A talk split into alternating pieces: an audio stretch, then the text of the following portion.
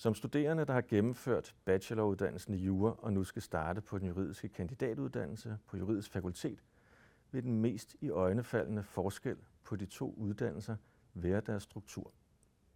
På den juridiske bacheloruddannelse er der mange obligatoriske fag og relativt få valgfag, da valgfagene er begrænset til bacheloruddannelsens femte semester.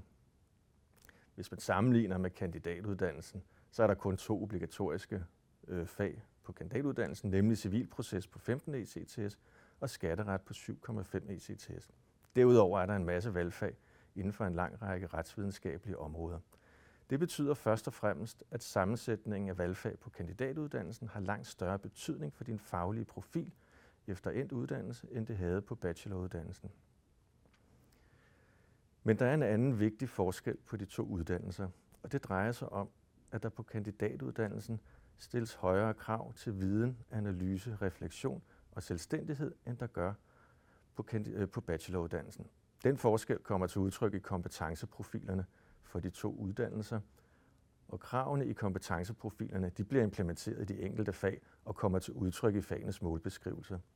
I det hele taget kan det være en god idé at kaste et blik på kompetenceprofilen for en uddannelse, når man starter på den, i dit tilfælde altså kompetenceprofilen for den juridiske kandidatuddannelse, for den siger noget om, hvilke forventninger der er til dit faglige udbytte af uddannelsen. Og du kan finde kompetenceprofilen i studieordningen. De højere faglige krav på kandidatuddannelsen følger af, at der skal være progression i alle universitetsuddannelser.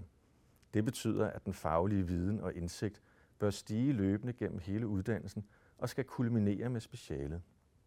Som jurastuderende kunne man måske få den tanke, at efterhånden som uddannelsen skrider frem, og man får nye fag, der beskæftiger sig med andre retsområder, end dem man tidligere er blevet undervist i, ja, så er der snarere tale om, at læringsudbyttet øh, udvider sig i bredden, snarere end at det udvider sig i dybden.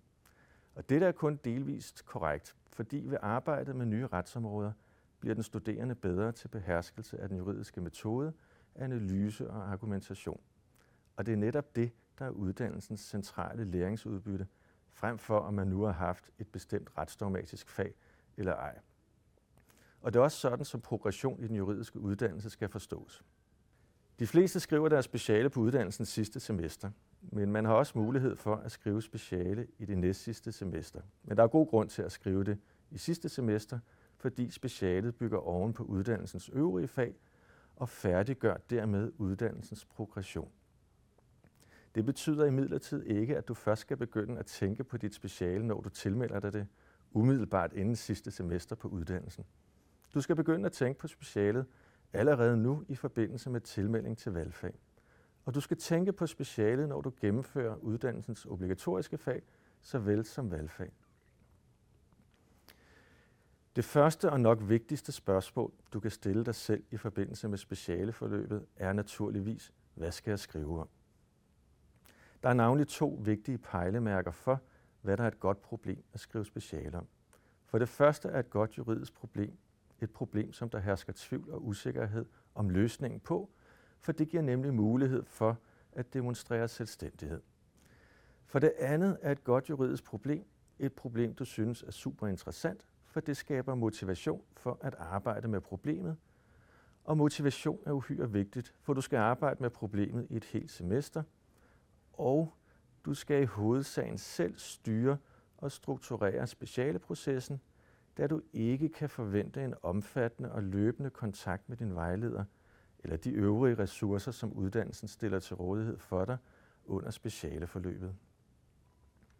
Hvis du vælger at skrive speciale inden for et bestemt fag, vil det være fornuftigt hele tiden at have specialet i baghovedet, mens du gennemfører faget.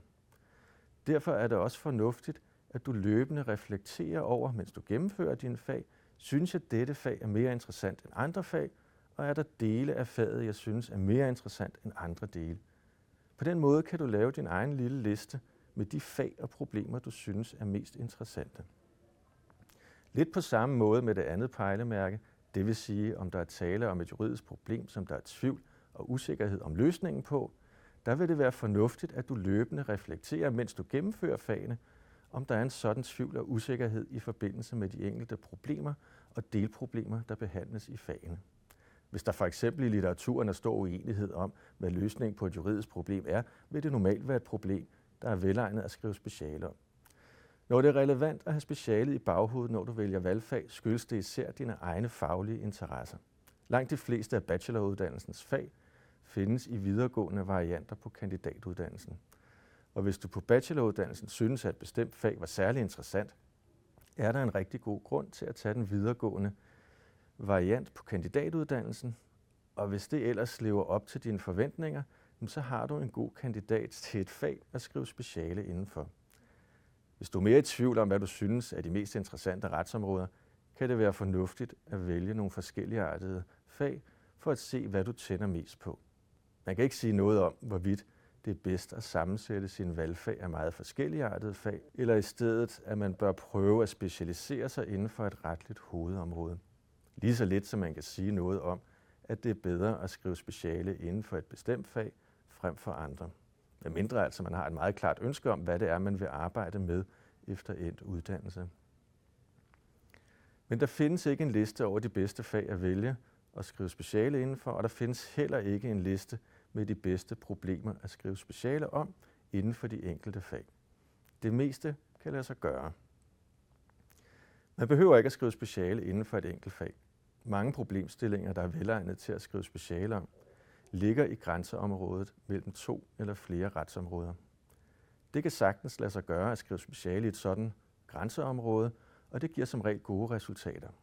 Så derfor er det også en relevant overvejelse at gøre sig løbende i undervisningen, om der i grænseområder mellem retsområder er forhold, der giver anledning til særlige juridiske problemer. Når du tilmelder dig specialet, er der udover muligheden for at tilmelde dig et bestemt fag eller et juridisk fagområde, blandt andet også mulighed for at tilmelde sig et forskningsprojekt. Hvis du gør det, så er forventningen, at du skriver speciale inden for forskningsprojektets emne, og du får tildelt en vejleder, som forsker aktivt inden for det pågældende projekt, og dermed altså også har en omfattende og detaljeret viden om området. Uanset om man gør dette ved tilmelding til specialet, er det en rigtig god idé løbende at følge med i de forskningsprojekter, som fakultetets forskere deltager i. Grunden til det er, at når juridiske forskere udarbejder forskningsprojekter, så er det fordi, der er nogle juridiske udfordringer og problemer, som forskerne synes, det er interessant at analysere.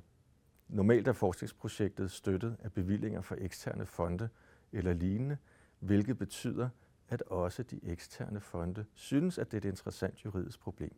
Og de problemer, en juridisk forsker synes, det er interessant at forske i, er i sig selv også velegnet til at skrive speciale om. Tak fordi du lyttede med. Jeg håber, at denne her lille tale har givet dig anledning til allerede nu at begynde at tænke på, hvad du skal skrive speciale om. Og i hvert fald, at du hele tiden har i baghovedet, at der er et speciale, som venter i slutningen af uddannelsen.